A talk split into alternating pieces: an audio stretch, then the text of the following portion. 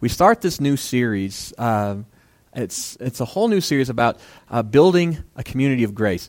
And so, why this series now? We're going to be going through the book of Ephesians. Uh, why we study this series now? Well, we spent six weeks talking about our shape. How did God design you, right, as an individual? How did He shape you for ministry? But here's a cool thing about we find in Scripture that you were never designed to be on your own in the Bible talks about family, right? As far as like how the faith is. We, we're con- talked about as brothers and sisters more than anything else in Scripture. Christians are called brothers and sisters, right? We have Father God, we have all this. It's, it's family. Family means relationship. I don't know if you've noticed that, but it does. It means that we get together. In the Bible, when it talks about how God makes us, it also talks about that we are a body, right? And think about your body. It's a bunch of little different organs that are all connected in the right way, doing the right thing. That's a healthy body, right? A body that has things all disconnected is not so healthy. Right? And so we were talked about God did shape you. You are some part of the body. He shaped you perfectly to do what He wants you to do. But in order to do what God wants you to do, you have to be together in this community, in the body of Christ as part of the family of God. And so here's a book in Scripture that really talks about that. How do we come together? How do we build this community of grace? Now that we know where you're at, how does it all fit together? And that's what we'll be doing these next couple weeks. Now I have a brand new toy because, as you noticed last week, my iPad was being a stinker. And so we'll see if this works. Uh, if it doesn't, well, I'm sorry. It's technology. So uh, we want to get into God's Word. And uh, the very first thing is going to be a Bible memory verse. Uh huh. A Bible memory verse, Ephesians 1 3, is going to be our Bible. Every week, uh, we're going to be memorizing a passage in Ephesians that kind of summarizes kind of the topic or um, of about what what God is talking about in Scripture right then. And today we're talking about Ephesians 1 3, and it says this Praise be to the God and Father of our Lord Jesus Christ, who has blessed us in the heavenly realms with every spiritual blessing in Christ. Now, just on the surface, that's pretty good news. We got blessings, things like this, every spiritual blessing. But the problem is that oftentimes we look at that and we think, oh, yeah, every spiritual blessing. What does that mean? We're going to talk about that today. Paul explains that, but I want to give you this. This is the framework, and this is a passage that's going to be very important to hold with us as we begin to build our, our, our faith on this. So, let's talk about Ephesians. I love new series. Don't you love new series? You get a Bible. We're, we're going to need a Bible for this. So if you didn't bring a Bible, you can please uh, use one of ours. We have a bunch of them in the back. If you don't have a Bible or you need one that's written more modern English or whatever, please just take one of ours. It's our gift to you. Um, but and we've got a lot more than are in the bookshelves back there. So anyway, you want to turn to Ephesians chapter one. If you're using one of our Bibles, that's going to be on page 815. And while you're turning there, let me tell you a little about this book. Okay? We always like context. What's happening here? This book was written by the Apostle Paul. Okay, so great uh, apostle to the Gentiles, all this kind of stuff. He wrote this around the year AD 60. And uh, so it's near the end of his ministry. Okay, um, and which is pretty neat. He, was, he wrote this while he was in prison. And uh, it was under house arrest, actually, while he was up in Rome. Okay, and he wrote this along with several other called the prison epistles, which are letters. He wrote Colossians, Philippians, Philemon up there, and of course Ephesians. So he writes all these together while he's up there. If you want to read how he got to this house arrest, read Acts. Acts uh, chapter 20, I think is where it's at, where it kind of tells the story of, of what happened, how did Paul end up under house arrest for a couple of years up in Rome. But he's up there, and he's waiting to see Nero, which things may not go well for him, right, because he wasn't a real cheerleader for faith. And, uh, and so Paul writes this letter to this church at Ephesus. Now, if you have one of our Bibles, it's going to give you a little beginning thing. Uh, here where it kind of talks about the background of the book, and it says uh, traditionally named Ephesians may not have actually been written to the churches at Ephesus, and it caused me to kind of wonder as I was doing my study for this, and I had quite a bit of time to do this. Uh, so I say, why, would they believe that? Well, some of the earlier documents don't have the words Ephesians actually in there to the brothers and sisters in the church of Ephesus. However, most of the early church fathers, what you call the, um, uh, the, the, well, the early church fathers, um, before um, before the Council of Nicaea and all this kind of stuff, um, like the first couple hundred years of the church, when they write about Ephesians, they actually believe that it was written to the church at Ephesus. So tra- tradition, as well as we do have some other ancient documents that talk about the church of Ephesus. Chances are this was written to the Ephesian church. Does it matter? Not really.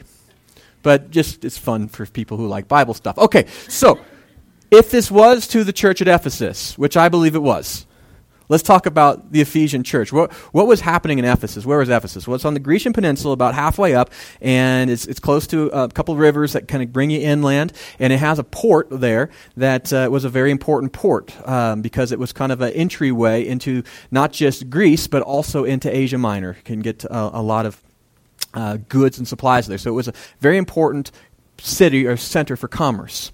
Not only was it an important center for commerce, but because the Romans liked money and power, it was a, also a very important uh, political hub. So the uh, the Romans had Colosseum there. They had all kinds of important things there. It was become a very important place for the Romans, which means that there was also a large military presence and things like this. The Romans had really good navy and all that kind of stuff. So you have this is an important political center. So it's an economic center and political center. And well, if that wasn't enough, they also had in Ephesus this massive uh, this place um, to worship, this temple for this goddess Diana, which is a horrible name for a goddess, by the way. But people weren't didn't ask me back then.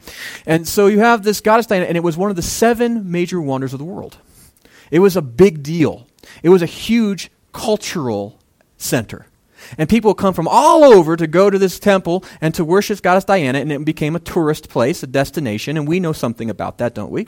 Right? So people come from all over, and they had all their little trinkets that they would sell. You know, they didn't have T-shirt imprinting, so what did they do? They they imprinted little little idols of Diana, and so then they would sell those to the people as their souvenir uh, for their trip there. And what happened is, is on the second missionary journey, Paul goes up to Ephesus and he stays there. And, and uh, he starts to teach people about Jesus. He goes to synagogue first, and then he goes out into the streets and all this kind of stuff.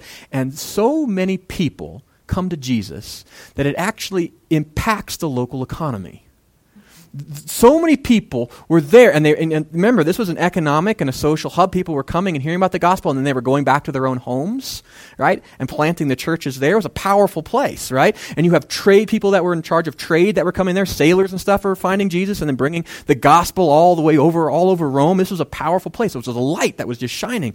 But so many people in ephesus were coming to jesus that, that they that they said you know what? We renounce this this pagan worship and we're not going to buy these idols anymore and these little, you know, little cups and saucers and t-shirts that say, you know, I saw Diana. They're not doing it. and what happened was is that the merchants were finding out this they're like, why are our sales down? And they found out all these people are coming to faith in Jesus and now they're not buying our stuff. We got to put an end to it. So they started a riot. That's how the church began in Ephesus. What a cool city. Think about that. That is a dynamic church. That is the power of the gospel to transform things. Well, the church doesn't just grow, it just survives this whole debacle, all that kind of stuff. They, this, and then and it begins growing and then on his second missionary journey paul comes back to ephesus and he stays there for a couple years the thing was is that there was a lot of people that were in ephesus that they didn't grow up with the Jewish tradition. They had no idea what a Messiah really was. They just said, Jesus is the Messiah. Like, great, but they didn't have the Old Testament. They had no idea of this. And Paul goes back and he teaches them who Jesus is and God's plan, and they're part of that plan and all this. And can you imagine how the Apostle Paul come and hang out with us for two years? How cool would that be? Well, you know, when you live with someone for a couple years, you kind of get to know them. And you, you might even start to like them. And I think that's what happened with Paul is he was there and he got to meet with these folks and he begins to care for them and they see his heart and he begins to know them personally and he becomes interested in what's happening eh, over there. And now here he is in prison. Decades later, chances are he's not going to get out. And he writes a letter to his dearly beloved friends. And in a powerful city, a city that because of, of, Ephesus, I mean, they sent all kinds of missionaries into Asia and, and all kinds of stuff. It was a powerful city and to people that he loved. And he writes to them, what does it mean to be part of the church? What is it, what's the church supposed to be? What's it supposed to look like? That's what he writes.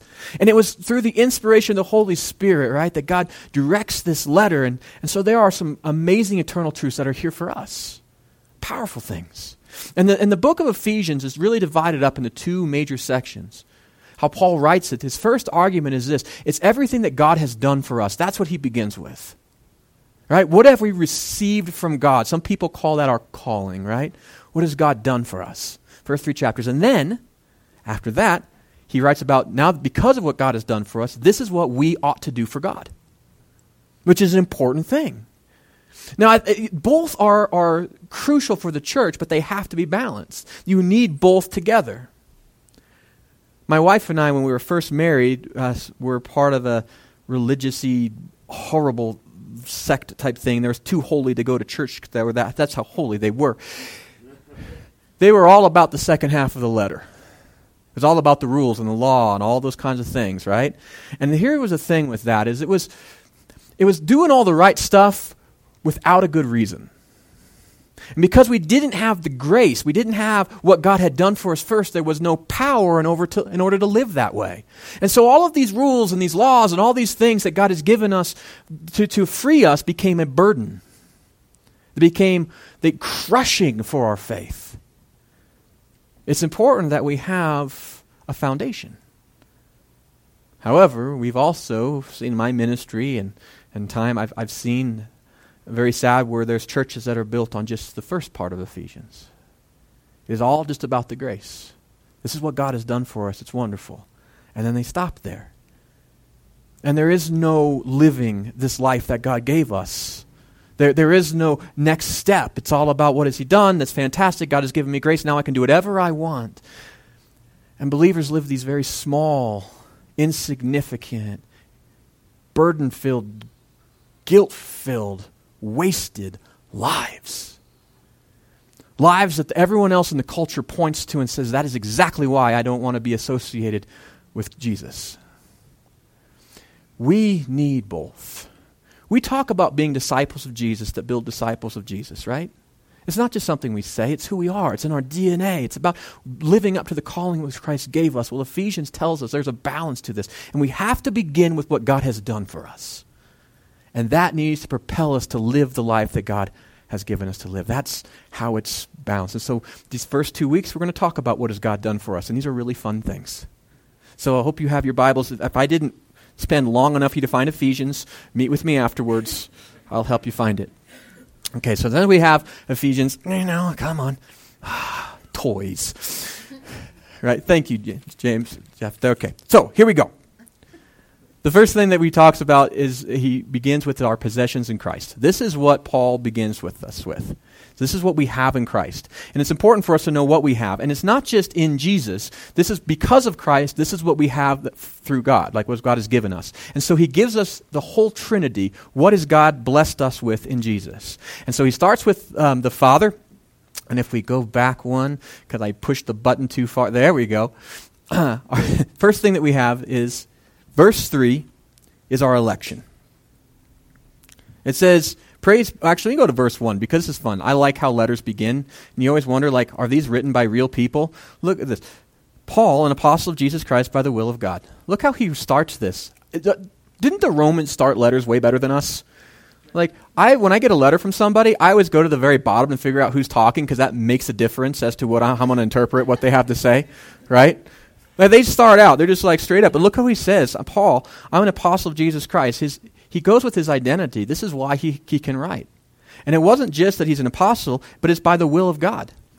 Paul isn't just writing because he just woke up one day and said, I want to have authority and tell you how to live your life. God knocked him off his donkey, or maybe a horse. We don't know, right? God knocked him off some kind of four footed animal. He was going up to Damascus and, and said, You're going to be my servant, and this is what you're going to do. And he writes with that changed his life. And the testimony of his life, how his life was altered, shows that he was telling the truth. And he says, Listen, I'm writing to you because of that. I've been called to this. And he writes to them, and look at who he addresses it to to God's holy people in Ephesus. Now, is this to everybody in Ephesus? No. It's to the holy people. Who are they? Believers. Do you know another word for the holy people? What, what that says? What that actually is? Saint saints, to the saints that are there. Now, I grew up Catholic, so saint was a big deal, right? And it still is. In fact, it's a bigger deal than I ever understood before. He says to the holy ones, to the ones that are called out, to the ones that are different. This is what this letter is. It's to you, Christian. Now, these were people who were still living. And he calls them saints.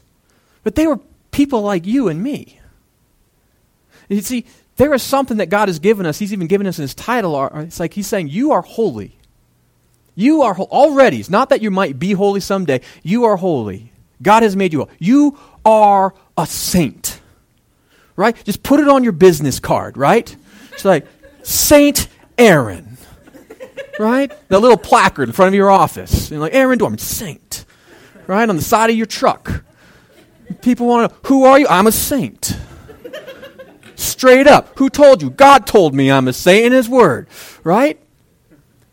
Did you earn it? No, I don't know all of you, but those of you who I do know, I know. right? And those of you who know me are like, uh uh-uh. uh This is a gift. Our very identity, our position is who we are. Right there is a gift from God. Right? That's part of the heavenly riches, and He hasn't even gotten into telling us what God has given us. so cool. So then it says, But they're the faithful in Jesus Christ. Saints are faithful. There is something about being called that calls us to God. And now He gives us the things that He's given us. The first thing He gives us is election. This is something that Christians love to argue about. What is election? Did God foreknew, or did we get to choose? Yes. Aren't you glad that God's bigger than your brain? But there is something in election. It says, Praise be the God and Father of our Lord Jesus Christ, who has blessed us in the heavenly realms with every spiritual blessing in Christ. For he chose us in him before the creation of the world to be his to be holy and blameless in his sight. He chose you. God chose you. Now, I'm not going to argue Calvinism, Arminianism. I, I mean, I know that there are very smart people on both sides that are faithful in all this. This is what I know. In this right here, there's an active choosing of God for you before the world began. I mean, that's planning.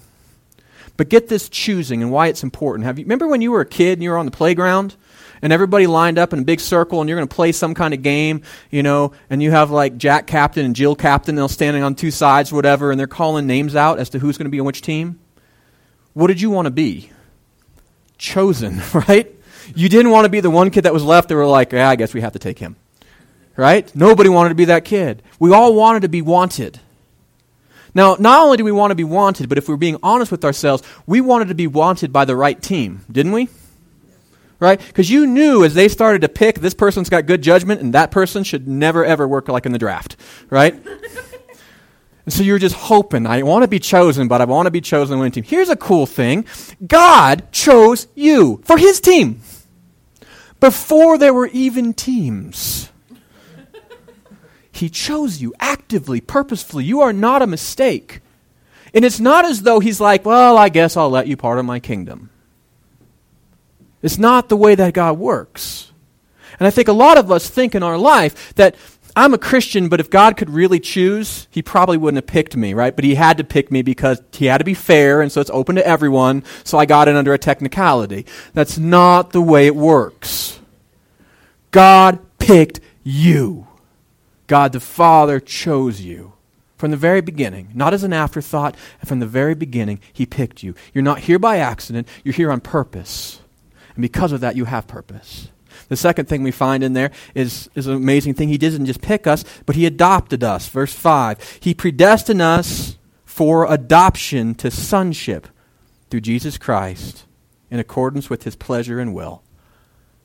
Now, we all understand the idea of adoption. You take somebody who's not part of the family, and then you say you're part of the family. That's mostly true, except for in the, in the Roman world. Adoption, more often, it carried that context, but also had this idea. It was also used in this.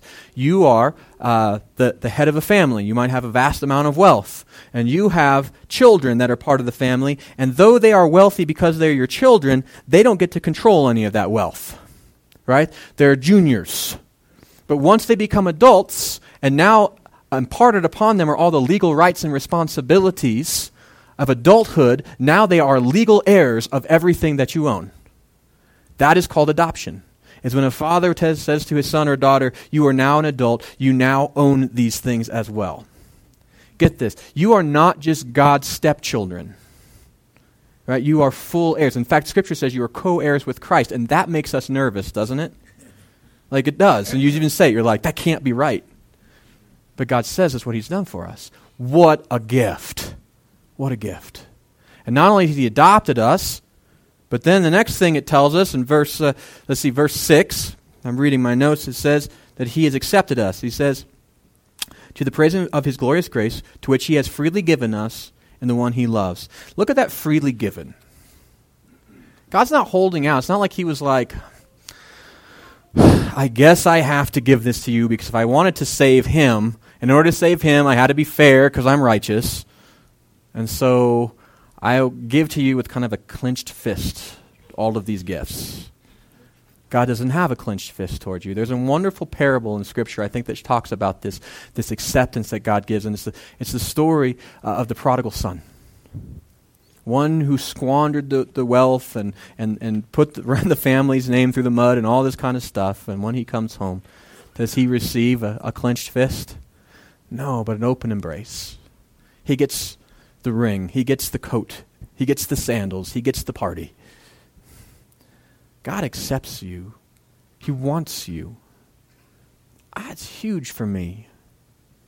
Ah, it's a motivation in my life to know that this God isn't just begrudgingly allowing me to kind of tag on to his work, but he picked me. He chose me. He's given me he's given me this adoption. He's saying all these things yours. And he says, I want you here. I accept you freely. I give this to you, not under compulsion or anything like that. He just loves us.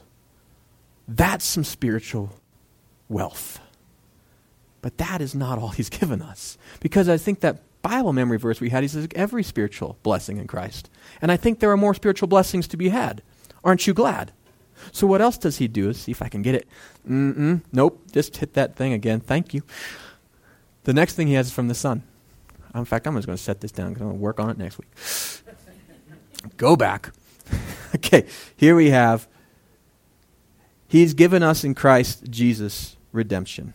Verse 7 In Him we have redemption through His blood for the forgiveness of sins in accordance with the riches of God's grace. Redemption. Now we all have the concept of redemption. We've some of us have used coupons or something like that, or have done like Groupon or whatever, and you redeem the deal, right? It's worthless until you actually go, and then all of a sudden it has value because you use it, right? That's not fully the concept, okay? The concept that we have is in Rome, if you flip the coin, right, there's about 50% chance it's going to be heads or tails or whatever, right? That's about the odds that you would have being a, a slave in that society. Right? It was bad, right? It was a lot of slaves, right? And so here's, here's the deal. Everyone was at least accustomed to what slavery was because you saw it in your daily life. Redemption was this. If you are a slave and somebody then goes and they pays your price, they buy you, and they set you free that's redemption. Okay? So put yourself in a slave's shoe. You're a slave. You can't do anything on your own. Right? You can't save money. You can't own property. You can't go and, and do what you feel like you were called to in life. You're a slave. You were owned by someone else. And if you went to a judge, you say, I don't want to clean this person's toilet. The judge would say, Too bad. You're a slave. You have to do it. Right? Or else you die. Right? There are no choices. You are a slave. That is a pretty dark place to be. And then some guy comes over and says, You, I choose you. I'm going to pay the price for you. And goes to the person that owns you and says, What's the price? And they say, All right, this is it. And he pays the price for you. And now you're owned by a different person, except for this person says, You know what? I bought you so you can be free. Now you are a free person. Here are your papers, right? Take them to the court. You're now free. You have been redeemed. How awesome would that be? What if your old master came up to you and said, My toilets are dirty, you should clean them? You know what you could tell him? you could say, Clean them your own, right? of course, that's what you're thinking. so I don't have to do that. And what you would be under no compulsion. You could if you wanted to because you're free. And if that old master took you to court and said, This person should be cleaning my toilets, you know what? The judge would say to your old master, Too bad, they're free. You have been redeemed by the blood of Jesus. It says very clearly in Scripture that you were a slave to sin and to selfishness and to despair and to destruction. And there was nothing you could do about it. A slave and Jesus paid the price and set you free. Think about this. You are now free in God to live the life that He called you to. You have been redeemed. What a gift. And if that wasn't enough in this redemption, that we have. Look at the next thing. It says that we're not just redeemed, but we're forgiven. It says we, through the redemption of blood for the forgiveness of sins. Forgiveness. Forgiveness is a powerful thing. It's, it's not the same thing as redemption. Let me give you a story that illustrates this very clearly. When I was 16 years old, I was one of the oldest kids in my class because my parents were smart. And uh, so I come in there and I get my driver's license and I save up for two years and I've got a, a pile of cash and I'm thinking, what am I going to do with this? I want to buy a car because clearly that's what you want to do. And so I was stupid and I bought a Volkswagen Beetle. And I paid $700 for that car and I loved that car for about seven days till it caught fire. and the engine was totally wasted and so then I had to rebuild the engine at great expense and I learned then that I was never meant to be a mechanic. But I built the engine, and then over the course of the next couple seven months, it caught fire six more times. So it was my car of sevens. I hated that car. But regardless, after the first fire, I rebuild the engine. Now I've got a lot of money into this thing, right? Now this is my car, and I'm stuck with it because I spent most of my money rebuilding an engine and expect I'd have to. So it's my car. I'm one of the only guys in my class that can drive. And back then, we could leave at lunchtime and we could go to, to Taco Bell because that's, of course, where you would go because it's pretty cool. And so one of my buddies says to me, "Hey, let's go to Taco Bell because it's lunchtime." And I said, "No, for whatever reason, I was being a stinker that day." And I said, "I want to go to Taco Bell." Right? And they're like, well, I want to go to Taco Bell. And I said, well, fine. I, find your own way. I said, well, I don't have a car. Can I use yours? And I said, no. I said, well, if I give you $5, I said, done. right? and a taco. I got a taco out of the deal too. So I give him my car, my car keys, and he gives me five bucks and comes back later and gives me the taco and all that kind of stuff. And I feel life is good. Comes back, gives me my keys back, and then we have football practice. After football practice, I go out, put my stuff in my car, and I notice that something's weird in my front left uh, hub, like at the fender. It was it was all dinged up badly, and I was furious. Not that my car looked nice, but if it's going to mess up, it's me that's going to mess it up, right? And so I was so mad. I was like, what did you do to my car? Right? Why didn't you tell me? Well, he didn't have his license for starters. He wasn't going to stop. But, um, you know those, they have those little posts that are made of concrete that are supposed to keep your car from going somewhere? Well, they work.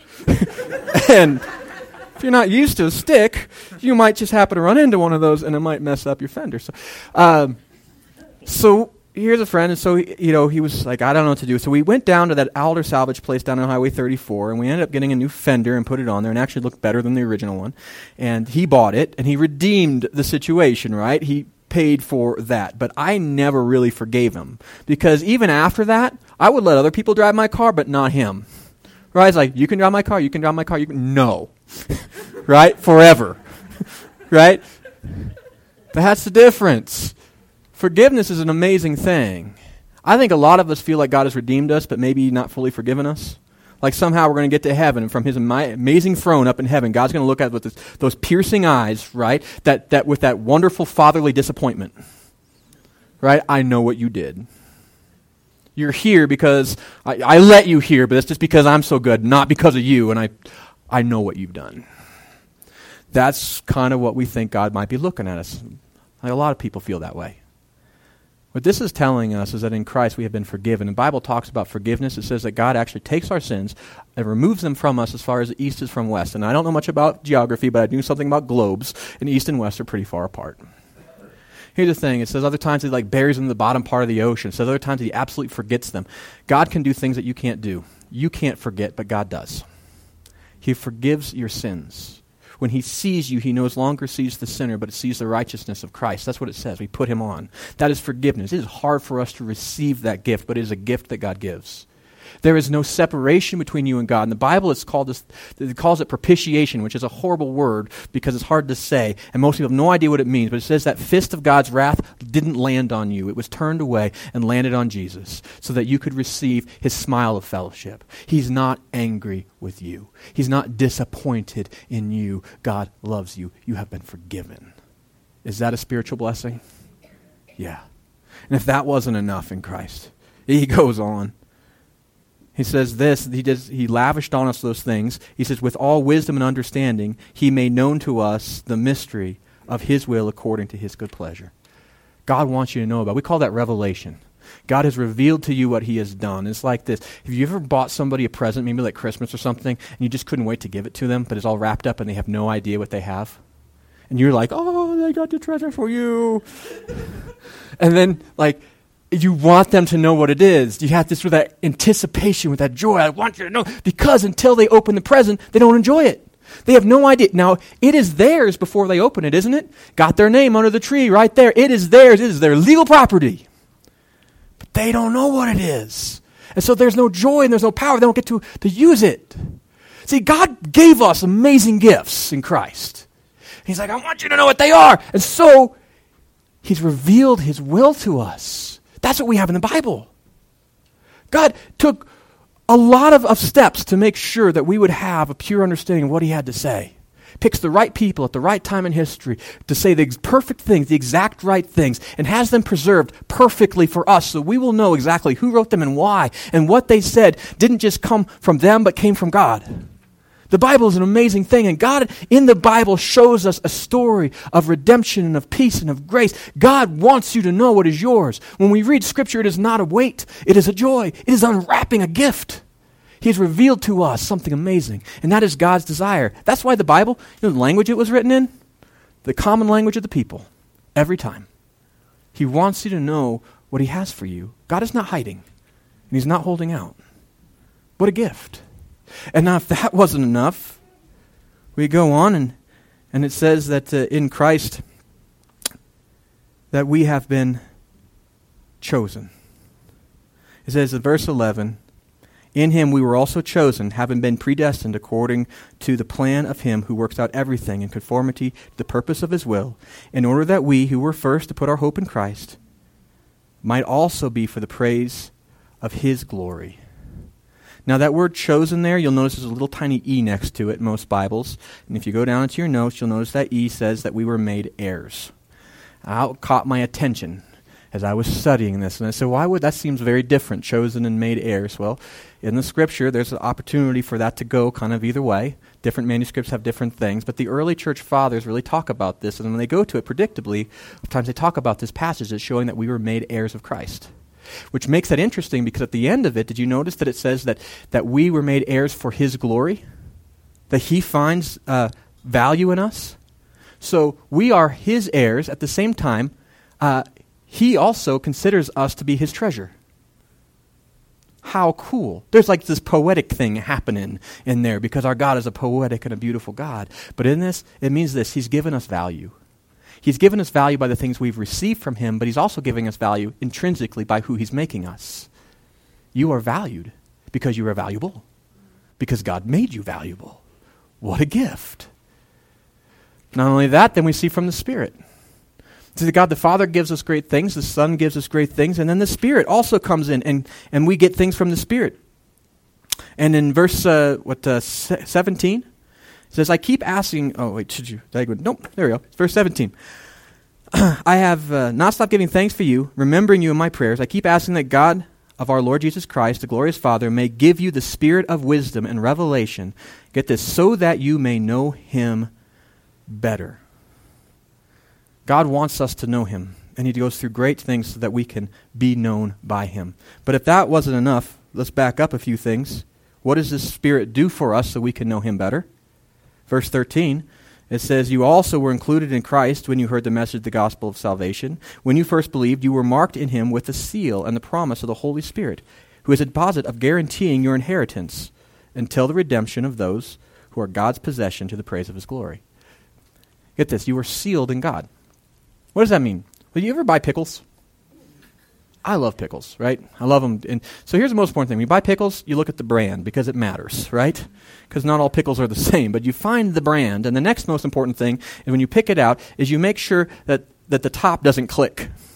Because if the top clicks, it means the seal's broken. That means everything inside of it's nasty and is going to kill you. And no one wants to have death by pickle, right?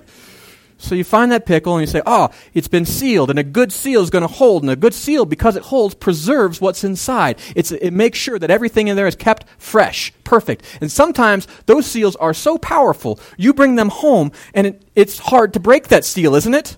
You're like, right? That's right. You crash the jar. Sometimes the seal won't break. You know what? God has sealed you with something more impenetrable than a wax ring. He has sealed you with Himself. That's pretty strong. What's strong enough to break God? Nothing. You are sealed well. And that seal preserves you, doesn't it? It guarantees what's inside is kept fresh. That's pretty cool.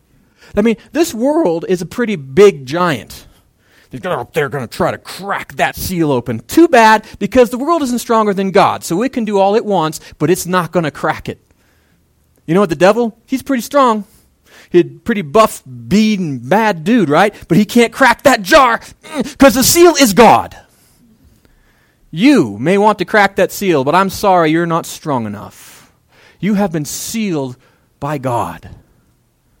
Isn't that great? And it wasn't just that he sealed you, it was is that it says it's a down payment. There's a deposit to this. It's proof that what's kept inside is fresh. How do we do that? Well, God also comes into our life. It's not as though the Holy Spirit is just kind of floats around kind of nebulously through all things. It says he, after Pentecost, something amazing happens as God comes in and dwells us, which is weird.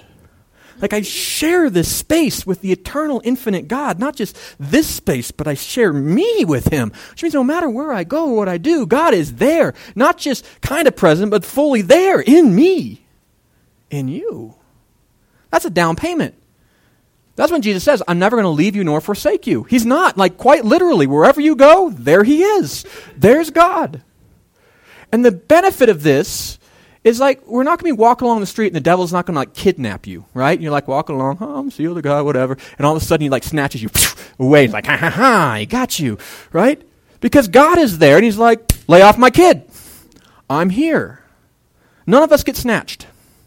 We are guaranteed, right? And, and there's a high price that was paid. What's more valuable than God? Nothing. So nothing's going to come along that's going to say, all right, I'm going to pay a higher deposit and I'm going to purchase you back into wickedness. God has guaranteed us, the Holy Spirit guarantees us, seals us. What a gift. Doesn't that gift allow us to live this life with a little less fear, especially of wicked things, of brokenness, of ourselves? What a great gift. Those are the heavenly blessings that we have received. Every spiritual blessing in Christ. Now, does that passage mean a little bit more? So, what do we do in this? Well, that goes to the next thing. Let's go to that next slide because I'm just giving up on this right now. I'll tell you what, there's a prayer that happens. That's what happens. There's a prayer that we have in Christ. That, in, in Ephesians, there are two prayers. The first one is a prayer for enlightenment, the second prayer is enablement. The first prayer says, that you might know. The second prayer, which comes in chapter 3, says, that you might be, right? That you're going to do these things knowing who we are precedes what being able to do what God calls us to do. But we need to know who we are, which is why Paul, after this great illustration of what God has done for us, then stops and says, "Let's pray." In a letter, which is so cool. Because we can know these things right here, can't we? But oftentimes they're not real here. And if they're not real in our heart and our life, then they don't make a whole lot of difference to us great theology without it being saturated into our very life does us very little good. And the only way to crack this from this is we need God's help. And so that's why he prays. And he does pray for us. And uh, so here's what he prays for us in the Spirit. In verse 17, that we're going to have wisdom. He says, So I, I um, so uh, I keep verse 17. I keep asking the God and Father of our Lord Jesus Christ the glorious Father, he may give you the spirit of wisdom and revelation that you might know him better.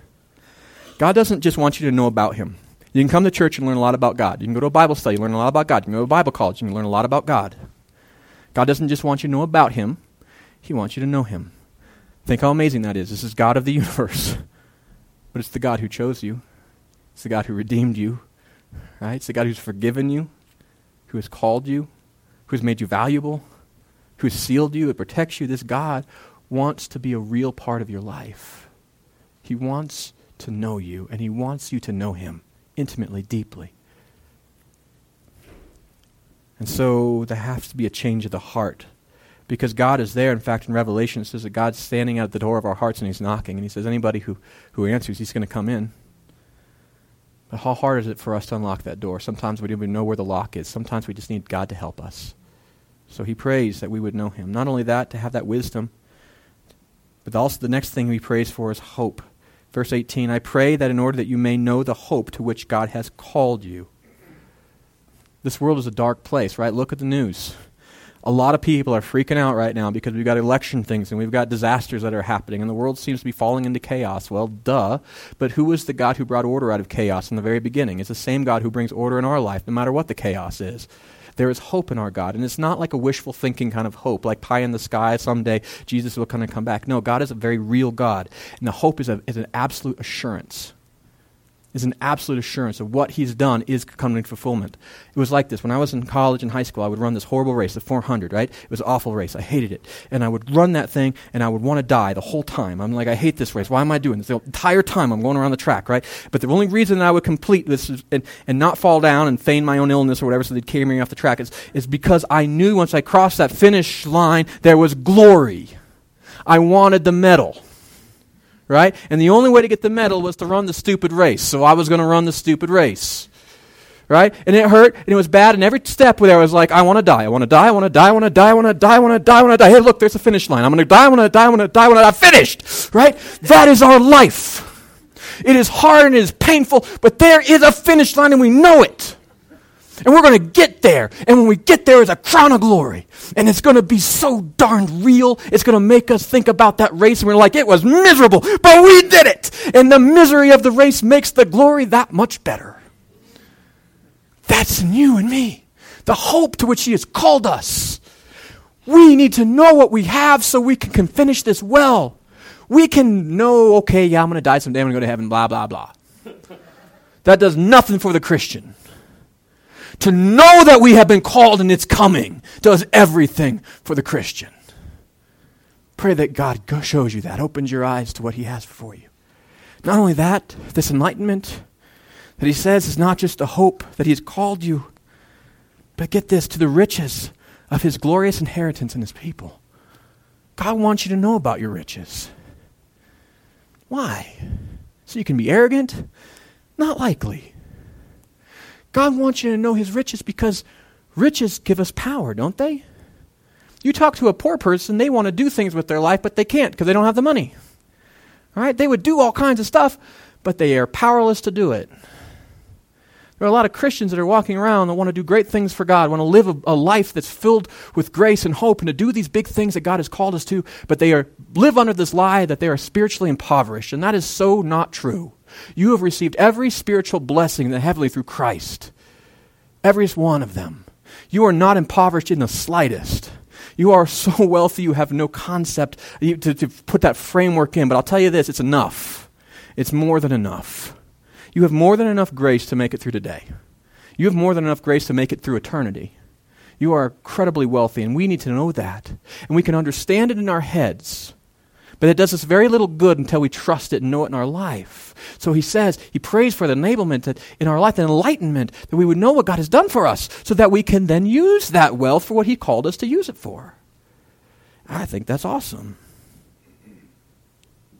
And the last thing he asked for in this thing is verse 19 is that we would know and understand God's great power in this. It says in verse 9, and, and his incomparably great power for those of us who believe. Think about that. Great power. Is it you that's going to change this world? No, it's not. Billions of people have come and died, and we really don't care most about them, right? Kids learn about people in history and like curse their names because they have to memorize them, right? We don't change the world. God does. God changes the world, and He's powerful enough to do it. We need to know His power, not just out there, but in our own lives today, right? Can you change you? Probably not, but God can. That's what he does. He takes dead people and makes them alive. He takes broken people and he heals them. In fact, he takes the brokenness and he uses it for power. That's what God does. God can do what we cannot do, and you need to know His power in your life. This is not some game that we play, coming here on Sunday and singing songs to a wall, right? There is a real God who does real things in our life today. He changes us from the inside out, and we are walking testimonies of His presence and His power.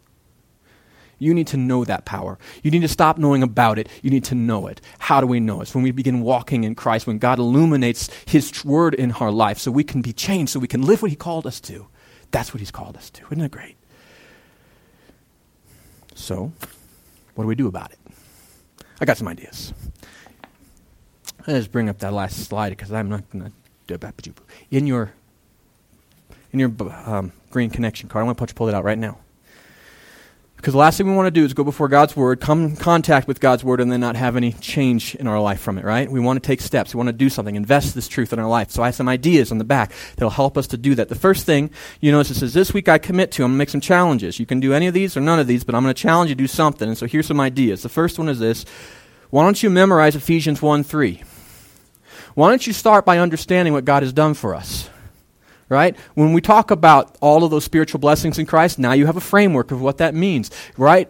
So when you go through life and you're feeling like God is, is somehow giving you the stink eye, or you feel like you're not powerful enough, or God's power is not enough to overcome your cir- circumstances, you feel alone, you're afraid that you're going to mess up so bad God's going to abandon you, know this verse. Let God's word protect you, enable you, empower you to live the life He's called you to live. Memorize this and then think about what it says. That's called meditation. But you don't have, you could tell people you meditate, but just think about God's word. Do that this week. Commit to it.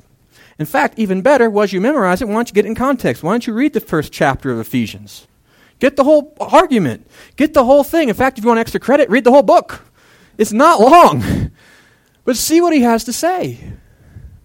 We're going to be spending a couple more weeks in that. I tell you what, how about this? This next thing, why don't you commit to, why don't you pray for enlightenment? Maybe one of those things that I've been talking about, one of those gifts that God has given us, is something that you might intellectually accept, but you can look in your own life and you're like, I have a hard time owning it. Why don't you pray that God reveals His Word not just into your brain, but into your very life? Pray for that enlightenment. We're called children of light for a reason. Let God's word come alive in you. Pray for that. Ask God to do that. Do you think that God, who did all of this, wants to, you to hold back and just to know about it? Ask Him, open your life up. Say, God, make this real in me. Maybe that's what you do this week and begin praying that. Another challenge I'm going to have is attend the next five weeks. Why? You don't want to take God's word out of context. You don't. Ephesians chapter 1 is a great foundation, but on its own can lead to dead Christian living. We need the whole the whole counsel of God's word, don't we? Stay with us these next five weeks as we go through God's word and we talk about what does it mean and how does it apply. So that way you have the whole counsel and we don't just have a nice foundation that we can build a solid community of grace upon it. We'd love for you to be part of that. So maybe that's what you commit to. Or maybe there's something else. God's Holy Spirit's in here right now working on you and says, you know what, there's something else I want from you. Write it down. Why, as your pastor, I love to pray for you, want to support you. I also want to know what God is doing in our church because the last thing I want to do is have my agenda be done in the church. I want God's agenda, right? So let me know if God's working in you. Write it down. Let me know what you're committing to this week so I can support you with prayer or any other way that you might need. Also, if you have a prayer request, write it down right now. I've seen God, we've seen God do some amazing things, answer prayers. Like really cool. Every time he does it, we're like, well, like we're surprised, like he somehow answered, but he does. Let us pray with you. Write that down so we can join you this week. If you have another request, let us know. Maybe right now. You've heard this message and it's and you you know yourself you've never accepted Jesus as your own personal Lord and Savior. These wealth, this all these riches aren't yours yet. You need to accept them. And you maybe even know what that means. Well, if that's you over here on this other side, I would like more information about. There's a box that says starting a relationship with Jesus. This is not a sales pitch right? I want you to understand what God has done. So if you check that, make sure that you print your information so I can get a hold of you. And I'll get a hold of you this week, and we'll, we'll go have coffee and we'll talk about it. Unless you don't like coffee, we'll have tea. You talk about what God has done. What does it mean to be a Christian? How do you take those steps to follow Him, right? I'll, and once you're ready, I'll help you walk along with you along that path and how to connect in God's place in His kingdom. So if that's you, make sure you let us know. Whatever else your commitments are, write those down. And in a couple of seconds, we're going to take our offering. When we take our offering, um, I also want you to take these connection cards and put them in the basket along with your gifts. Um, make this an offering of your spirit to God. And since we're going to take an offering, I think it's appropriate. Let's pray for it. Join me in that. Thank you. Father, thank you for you. Thank you for all the gifts you've given us. How, what can we say? These things that we could never purchase. from redemption to forgiveness to uh, our being sealed, being chosen, Father, so many things. I can hardly even list them all, but to know this, that every spiritual, every spiritual blessings, every we've received in Christ. Thank you for sending Jesus. When we were destitute and, and broken, when we had nothing to offer, we were still your enemies, you loved us enough. You called us to your kingdom. And you provided the way. And then not only that, you provided us everything we need And not only that, but Father, then you've called us to great work whilst we're here. Lord, I pray that you're going to be glorified in this. I pray that as our church engages in your word, that your word will engage us and will change us from the inside out. May our church be a community built in grace. And Father, I pray that you will prepare the Estes Valley for the gospel. That every home and every heart, every person who lives in this mountain valley will know who Jesus is, what he has done, and how they can follow him. Father, give us courage to share your light, that gospel, to those we live around. And Father, I pray that these commitments that we make today won't be just things that we do or boxes to check off, but Father, that, that in obeying you and your will and in, in, seeking you, we will find you and we will be changed and we will grow more like Christ in our character and in our hope. So, Father, do your work in us, we ask, as we bring you glory. And Father, I pray this too that uh, the gifts that we bring today would be the same thing just an expression of gratitude to you for all the things that you've given us so freely. May they be an investment in your kingdom that will grow your kingdom in the Estes Valley and the hearts of the people here and throughout the world in truth and in love and in light. Father, that, that where there was hopelessness, there will be hope. Where there was death, there will be life. And Father, where, where you were not known, you will be completely known.